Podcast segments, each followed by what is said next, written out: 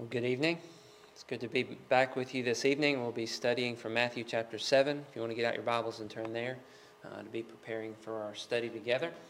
Uh, it's been a good day. I'm thankful that the storms have stayed away so far. Uh, be sure to watch those tonight as things start to get a little bit rough, it looks like, coming through. Hopefully, Lord, the Lord will protect us throughout that. Um, there's a few announcements before we begin uh, that I wanted to make note of. Uh, Megan's grandfather is in critical condition.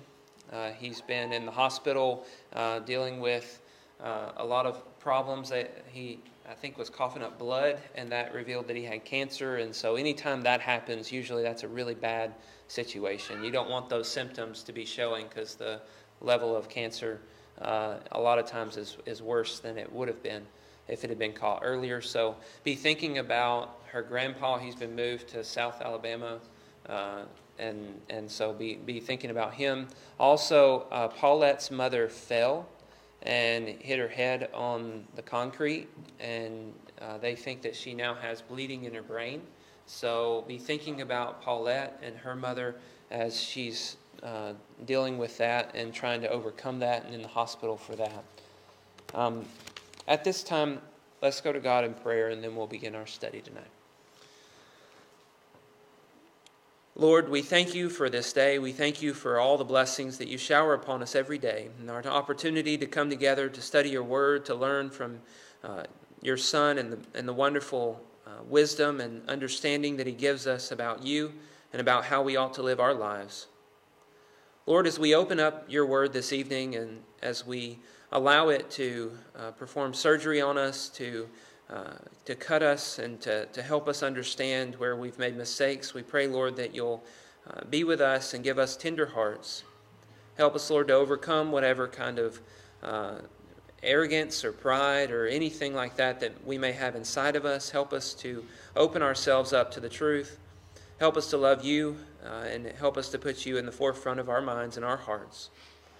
Lord, we're mindful of all those who are suffering right now and uh, those who are dealing with sickness and, and different struggles. And we pray, Lord, that you will care for them uh, and comfort them throughout this time, especially those that were mentioned as being in the hospital, uh, those in critical condition. We pray, Lord, that your, your hand will be with them, that you will heal them if it's your will, uh, and that you will bring them back to another uh, portion of life again.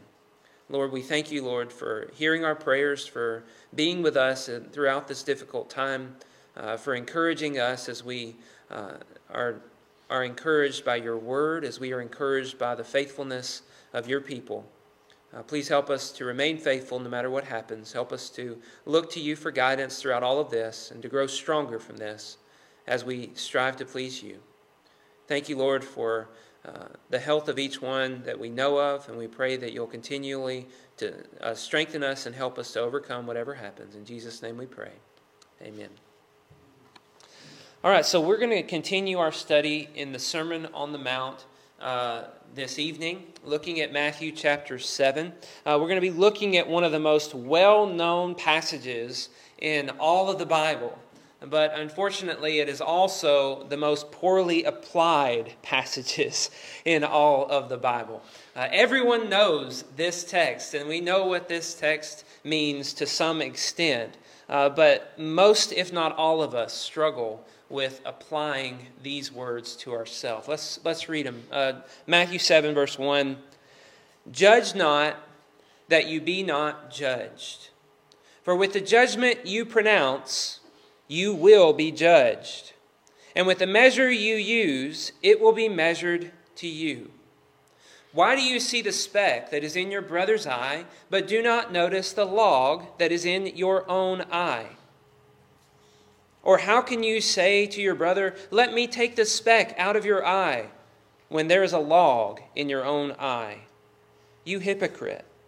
First take the log out of your own eye and then you will see clearly to take the speck out of your brother's eye.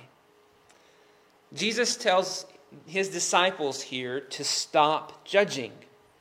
This is what he says, the very first verse Judge not, do not judge, lest you also be judged. Uh, uh, in order to keep yourself from being judged, he tells his disciples, Do not judge. When we hear these words, we probably cringe inside. Uh, because the idea of don't judge has been so abused in our society today. Uh, so many people want to think that this is saying, as long as I don't judge anyone else, then no one should be judging me. Right? This is the mentality of this text that, that as long as I don't judge them, then no one can judge me, and I'm free and clear. And as long as I don't have a judgmental attitude, that's all that it takes for God to be pleased with me and for me to be righteous before Him. At least on some level, we may believe that or uh, society around us may believe that. That, it, that as long as we are not judgmental toward others, that there is no judgment waiting for us. Hopefully, we can see, though, there's a lot of foolishness to this idea based on everything that Jesus has said in Matthew 5 and 6. There is an expectation of righteousness from God. And it's not just uh, being righteous in the sense that you don't judge other people, that's just one facet of the many moral truths that he has given to us. Earlier in the Sermon on the Mount, the very sermon he's been talking about, he's made a very clear statement that unless your righteousness exceeds that of the scribes and Pharisees, you shall not enter the kingdom. We can't just ignore that and all of the moral truths that he has been giving us throughout chapters 5 and 6. Don't be angry with your brother. Don't lust. Uh, don't tell a lie. Don't uh, think evil or wish evil toward your enemy. Don't glorify yourself. Don't put your trust in this life and the things of this world. And don't be anxious about the necessities of life. All of these are moral truths that He has given us. And by saying, Judge not that you be not judged, He's not saying, So I want you to stop thinking about all of those moral standards or stop caring about all those moral standards because all that really matters is that you don't judge anybody. But instead, what He's trying to do for us is help us understand an additional facet of the moral standard, the moral truth that he's been giving throughout this sermon, and that is that the way we perceive others must be very carefully considered. Because he condemns the abuse of these moral standards in order to be harmful, be harsh, be mean, uh, be judgmental toward other people. It's just another level of righteousness, another part of the righteousness that, that Jesus has been proclaiming throughout all of this sermon. He wants us to understand that eh, all these Pharisees and all these scribes, their righteousness, their apparent righteousness, is, is based on their understanding of the law and their ability to tell everybody else what to do and their ability to judge other people and tell other people that they're wrong and that they're evil. And they're really just abusing the law to make themselves look good, to make themselves feel good. And he does not want his disciples to follow in their path. Now, maybe we're tempted because the world misuses this text. The world says, Stop judging me. Maybe we're tempted to just throw it out and say, of course we can judge, right? Jesus says, judge with righteous judgment. I think I've even used that before. Uh, so obviously we can judge, and it's true. Yes, we can judge. But the point of this text is to tell us to stop judging, to stop being so judgmental toward other people, to stop using the moral truths that He's given us to bash other people over the head with them. So we have to ask ourselves the, the serious question do we resemble the hypocrites he's trying to rebuke in this text in our harsh judgments? And if we're doing this, why are we doing this? Are we placing a heavy burden for other people to bear on their backs while we're not willing to lift it ourselves? That's what he says about these hypocrites later in Matthew 23 we may look at these hypocrites, these Pharisees, these scribes, and be tempted to just say, well, we're nothing like them. But think about how easy it is for us to be like them. for us to be judgmental toward other people, for us to lay these moral truths on the backs of others while at the same time being completely unwilling to lift them ourselves. You know, I've noticed this in myself, and this is something I'm probably going to be saying a whole lot throughout this lesson is uh, whenever I learn something that is true in the Bible, I want to go and I want to apply it to myself. And one thing that I often think is, Everybody should already know this, right? You guys have been Christians longer than me. Everybody should already know this truth and that truth, and, and you should already be applying it. And I see everybody else is not doing it like I haven't been doing it. And it somehow makes me feel better to condemn them for their failures. I'm tempted to think, well, they're obviously just dull of hearing. That's why they haven't believed it yet. That's why they haven't obeyed it. And we often are failing to see that everyone around us is growing at a different rate. We're all learning different truths from Scripture and trying to apply all of these truths in our lives. We're trying to become as righteous as our God is, as, as righteous as Jesus Himself. And there are all of these truths to keep and to maintain at one time. And so Jesus says, Do not judge other people. Do not be so focused on the failings of other people. We must be very, very careful. In verse 2, he gives us an understanding of why this is so important for us to be so careful. He says, uh, For with the judgment you pronounce, you will be judged, and with the measure you use, it will be measured to you. Jesus' purpose, as I said before, is not to remove the standard of judgment, but to help us understand that if we are not willing to hold ourselves to that standard and we're trying to apply them to others, then God is still holding us to that standard. That we're in trouble. We will be judged by the same measurement that we're using for other people. Uh, if you can imagine us going through the Sermon on the Mount and, and me constantly telling you, you must do all of these things perfectly. And if you fail in any of these things, then God is going to condemn you. I'm not keeping them perfectly. that's not even possible for me to do. Like, I don't even see how that's a, a, thing for me to, to continually, throughout my life, never make a single mistake in any of these areas. I do seek to lay up treasures for myself on earth. And, and I do fall into this trap, or I do slightly bend the truth a little bit in order to make my life more comfortable. Or I do get angry at someone because they've done something against me.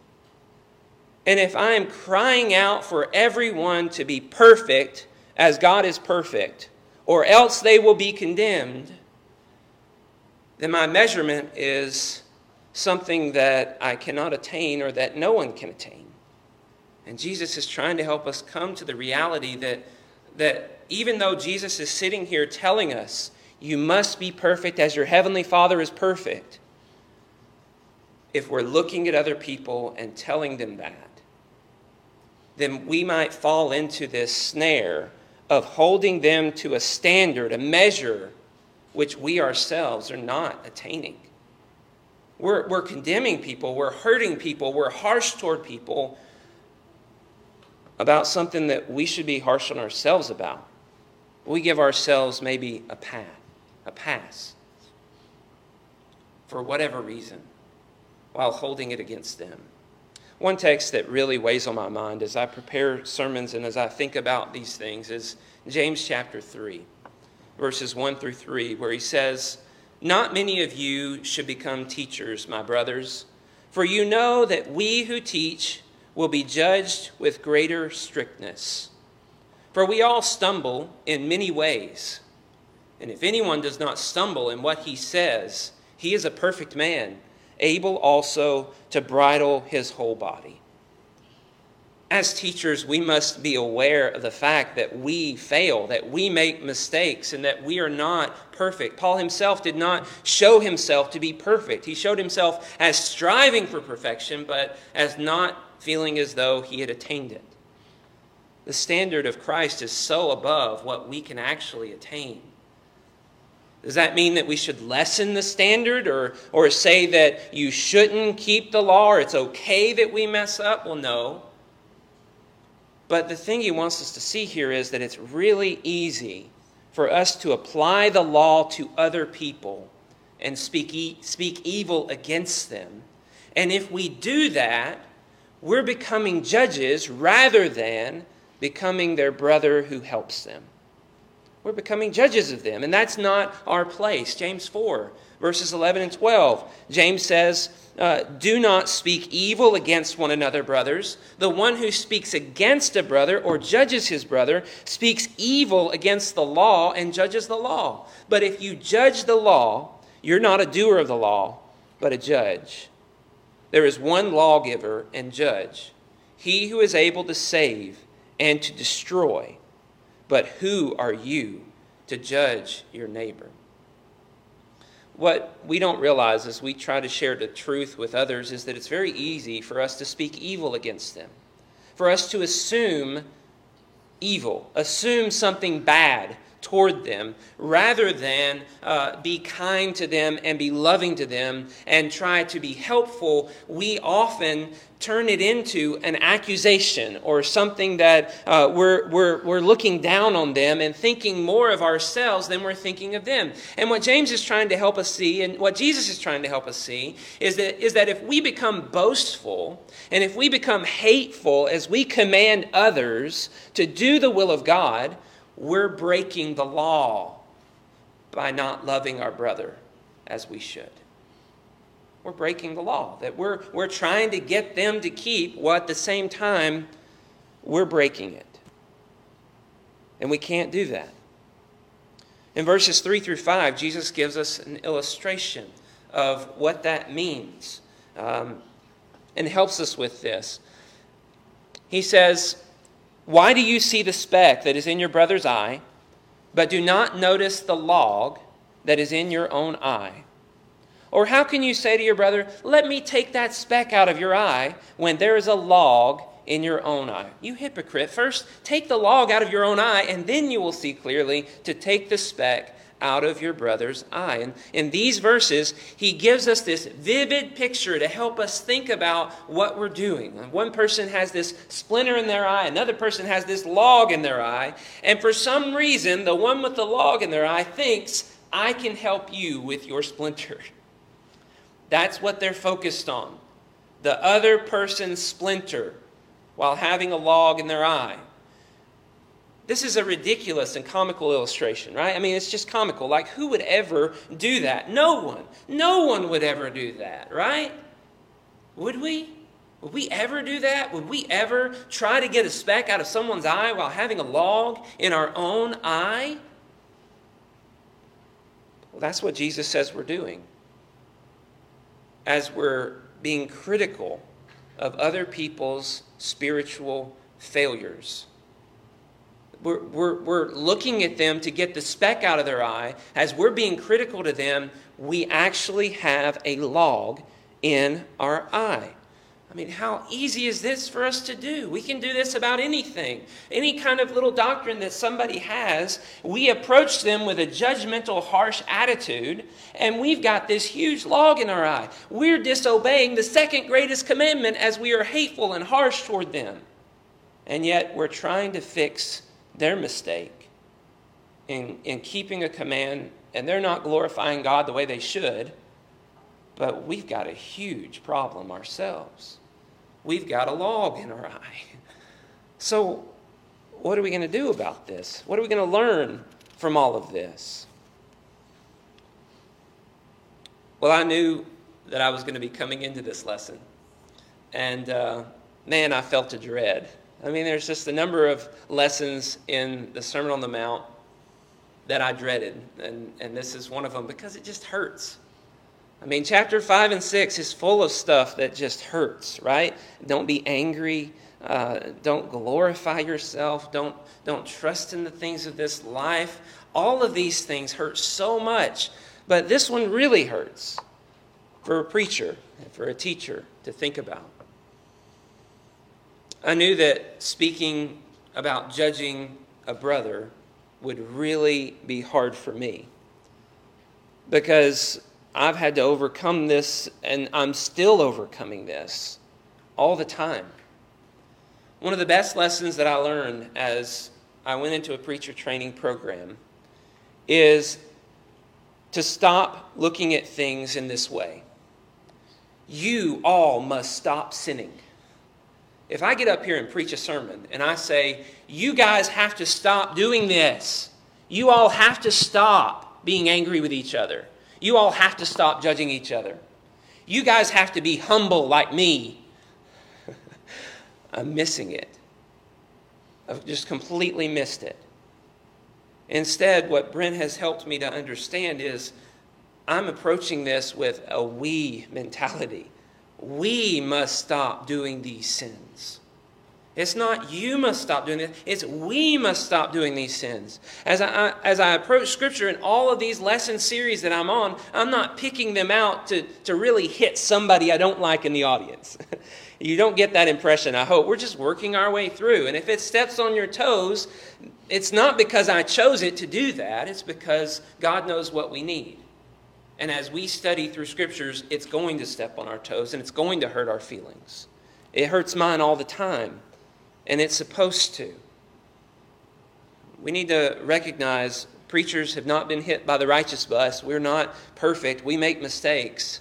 And, and the more we know about the truth, the more tempted we are to use it against other people. And so, this is something that I looked at as something that would be really hard for me a constant battle for me to remove all of my pride and to stop being overly critical of other people. Well, I think I've done that. Now I think I, I can be critical in these certain situations because I've gotten to such a level of righteousness that it's okay now. And, and, and now I'm just the perfect amount of critical. You see, that's the slope that we fall down. We, we get into this mentality, this mindset of all the accomplishments that we've made, all that we've understood about the truth, about what God really wants us to do. And then we start somehow, some way justifying becoming critical of our brother. And it's just so easy for us to do. So, how can we find help with this? Well, notice what Jesus does. As he approaches this issue, he asks two questions. He asks a why question and a how question. The first question, why? Why do you see the speck that is in your brother's eye and do not notice the log in your own eye? You know, it's just a point blank question. Why are you judging other people while ignoring your own sins? This is what we're doing. We're judging them and we're just oblivious to all the mistakes we're making in the process. We're not even thinking about those things. We're too focused on that splinter rather than the log that is in our eye. We have a serious problem we're not willing to address because I care so much about their problem that I can't address my own. And the second question he asks is How could you? How could you say, Let me take the speck out of your eye when there's a log in your own eye? You see how this, these two questions really get to the heart, like how ridiculous all of this is for us to do. Like, it's just ridiculous. Why in the world would I be so focused on someone else's sin instead of thinking about my own sin? Why would I be spending an inordinate amount of time on the problems of other people and spending such a little amount of time on my own sins? And how in the world could I think that it's okay for me to, te- to tell them what they're doing wrong in light of all of my failures?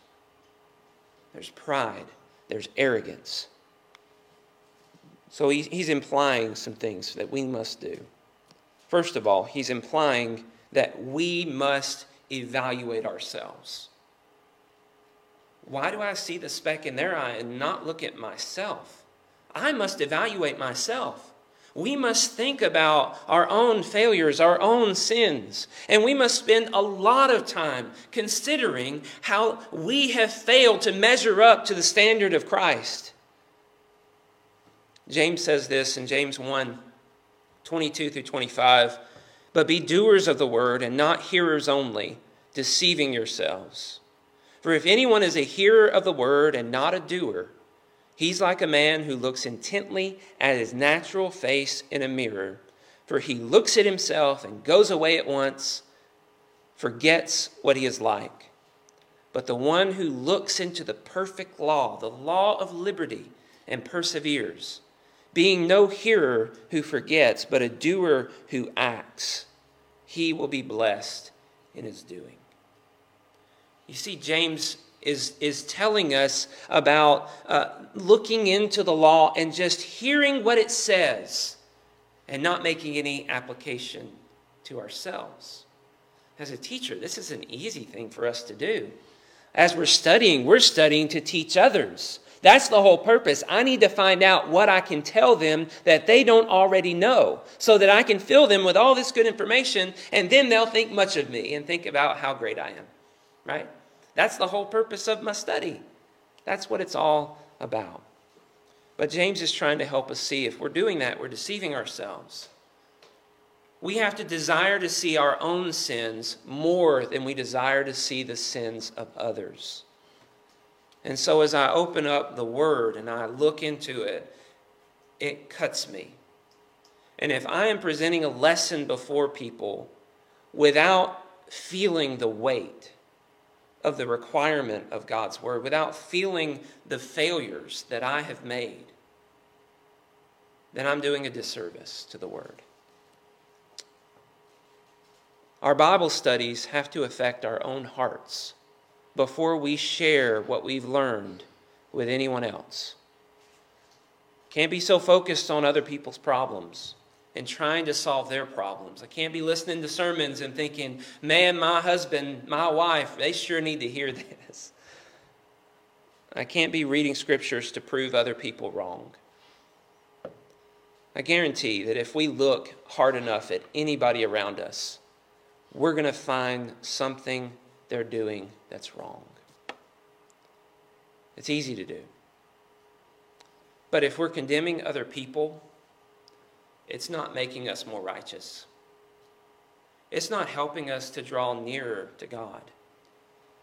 It's actually hurting us because we're not loving our neighbor as we ought to. We might even think, as he points out, we might even think we're helping them. Can't tell you how many times I've thought I'm helping somebody as I'm being overly critical of them and judging them. But he helps us to understand that we can't truly help someone until we've done the self evaluation properly. It's just not even possible.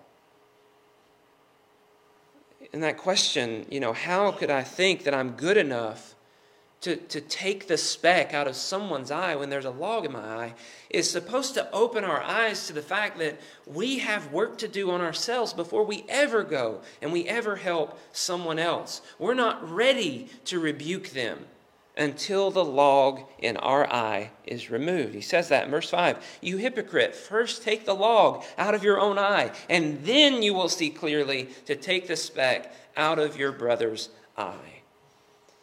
You see, the thing that we tend to do is, as I said before, we fill them with this information, thinking that that's going to help them take the speck out of their eye. But we're just casting heavy burdens on them that we're not willing to lift ourselves. And by just telling them, don't do that sin, we're not helping them.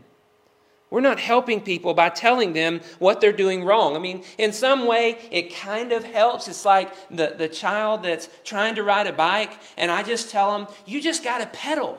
Naomi learned how to ride a bike last week. And if I'd have just sat back on my chair and said, pedal, you got to pedal. You got to, what are you doing? Just pedal. Just do it. It's easy. I've always done this. It's no big deal.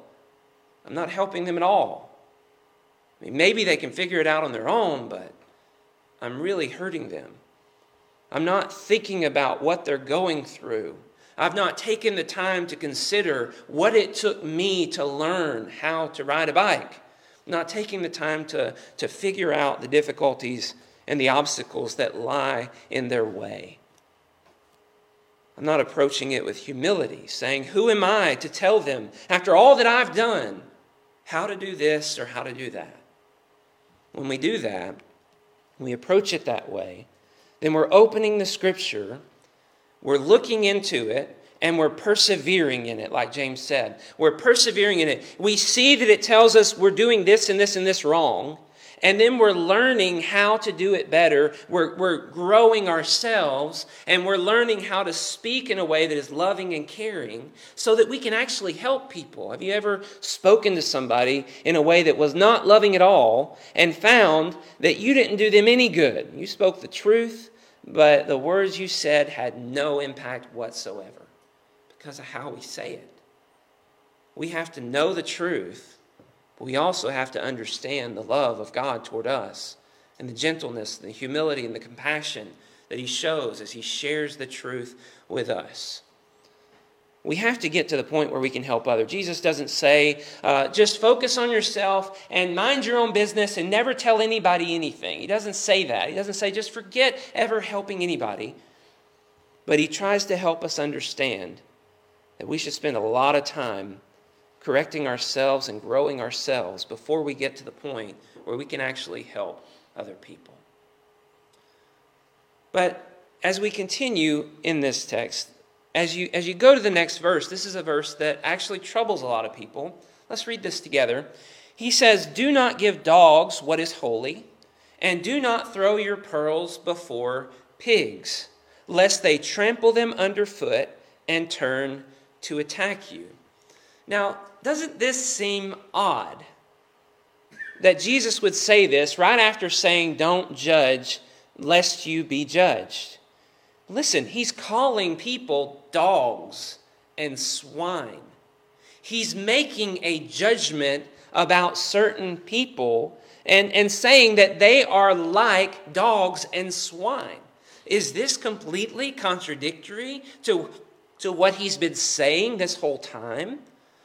He's just said, don't make judgments, and then he makes a judgment calling people dogs and swine.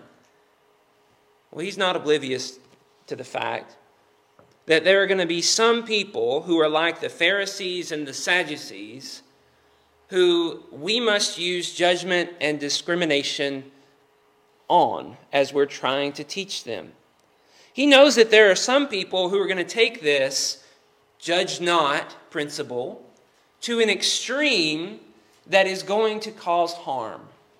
And so he helps us understand Yes, do not judge people. Start judging yourself. Start uh, correcting and evaluating yourself before you go to them. But he also helps us see there are going to be some people out there that you are going to have to make some discernment. You're going to have to make some discrimination about. Some people are going to be worthy of a harsh judgment. Not that you're going to give them a harsh judgment, but instead of giving them a harsh judgment, what he says they are to do is withhold what is holy withhold what is precious because they don't value what is holy. They don't value what is precious.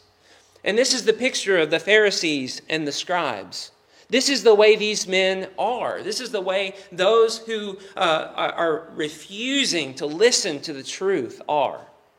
And he says, if you are dealing with someone who is like that, who is completely uh, rebellious against what is true, they're like a pig or they're like a dog. A society in that time would see pigs and dogs as some of the most unclean and filthy animals. They have no care about what is holy, they have no care about what is really precious to mankind. They're on a different level than mankind, right? Uh, you give them a pearl, they, they can't eat it, they don't know what to do with it, so they don't care about it. And if you fill their feed trough full of pearls, then they're going to be upset and they may turn and eat you to, to find something to eat because that's all they care about, right? I've got to fill my stomach. I've got to have more and more to eat. They don't have a higher love or a sense of something greater. Why does Jesus use these animals?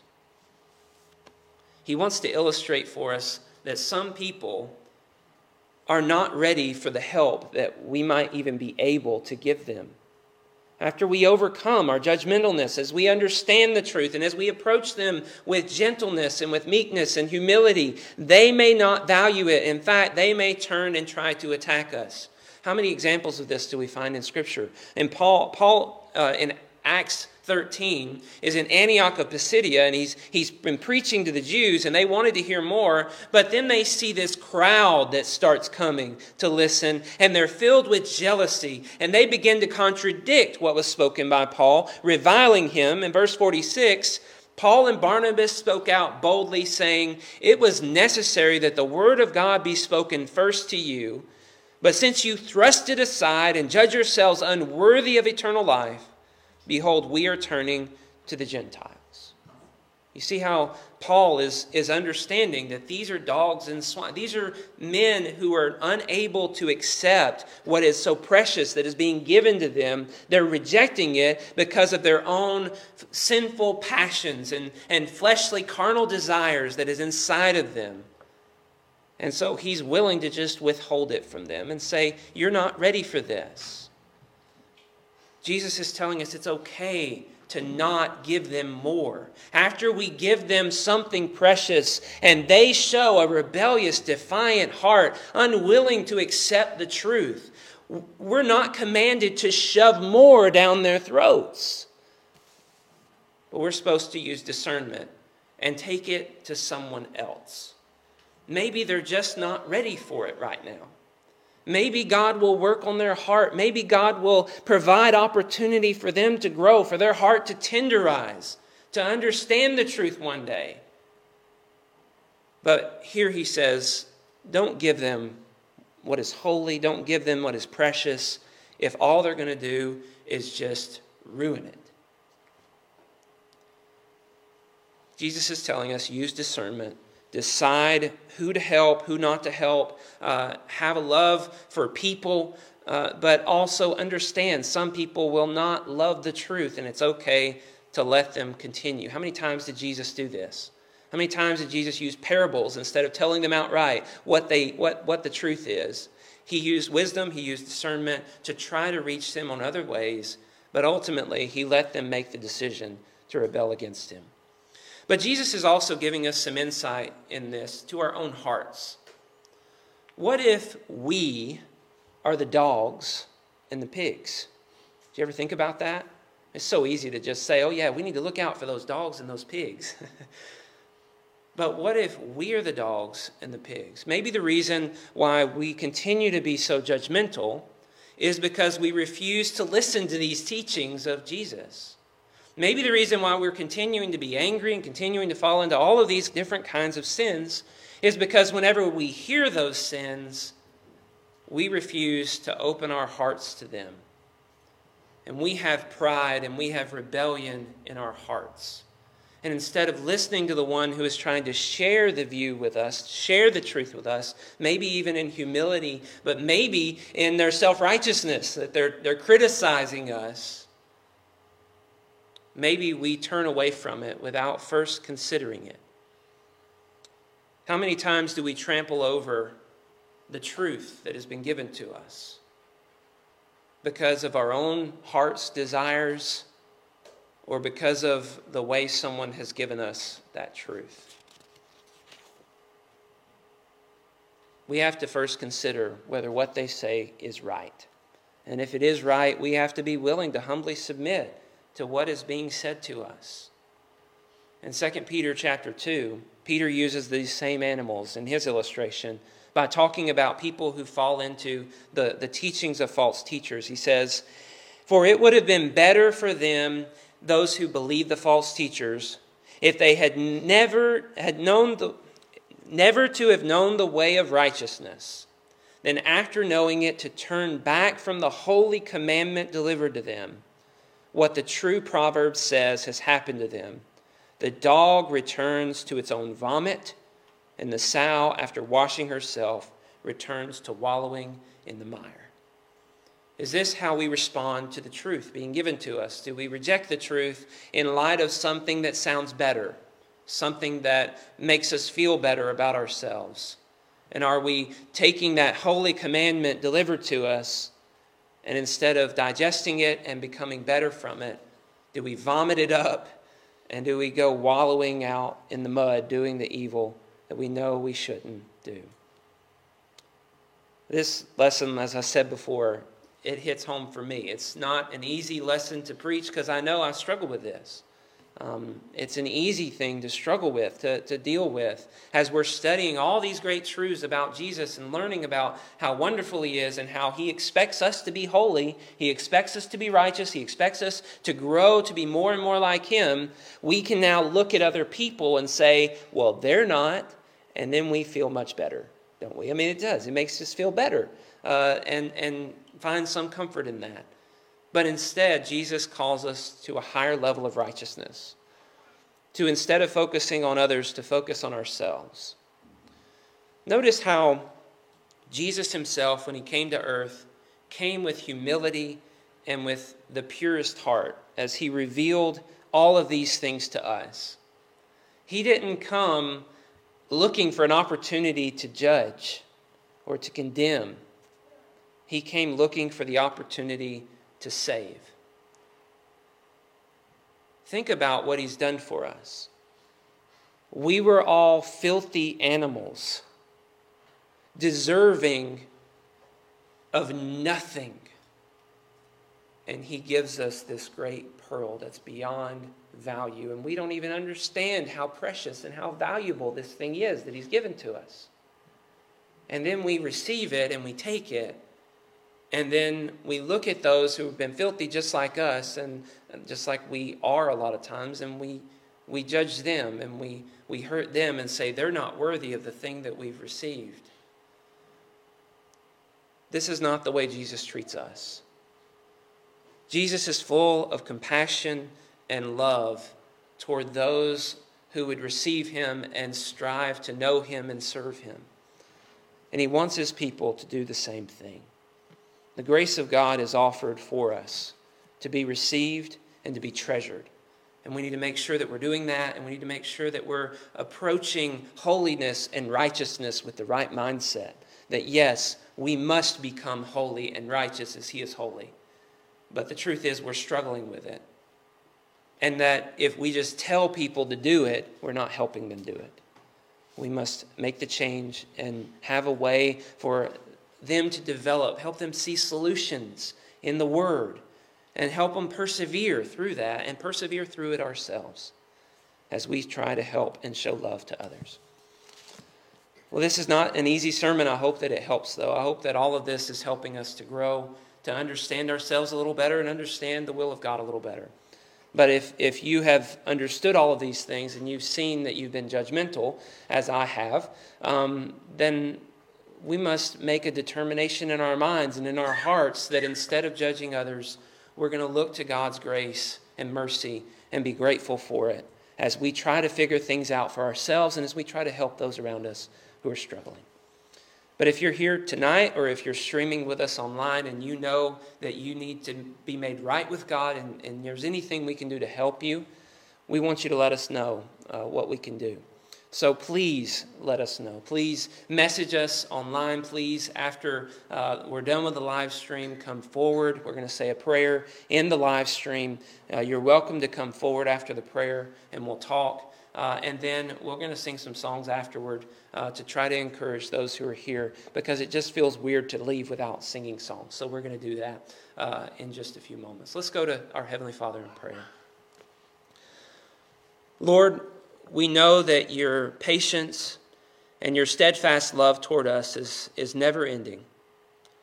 We know that your patience and your love toward us is beyond measure, that you have shown that to us throughout the Old and New Testament as you humbly uh, wait for your people to turn back to you. We know, Lord, that if we have humble hearts and we submit our wills to yours, that you love us enough to forgive us of our sins. And we pray, Lord, that you'll do that for us all. As we recognize our tendencies to be judgmental, as we recognize uh, that we have fallen short of the standards that we have proclaimed to others, Lord, we pray for your mercy that uh, you would not uh, hold this uh, to our account, that you would allow the blood of Jesus to cover even this. As we humble ourselves and we turn to you, and ask for your forgiveness. Lord, we're mindful of the way you love us and the way you show us your righteousness, and we're mindful of how holy and, and righteous you are. how wonderful you are, how, how, how gracious and merciful you are.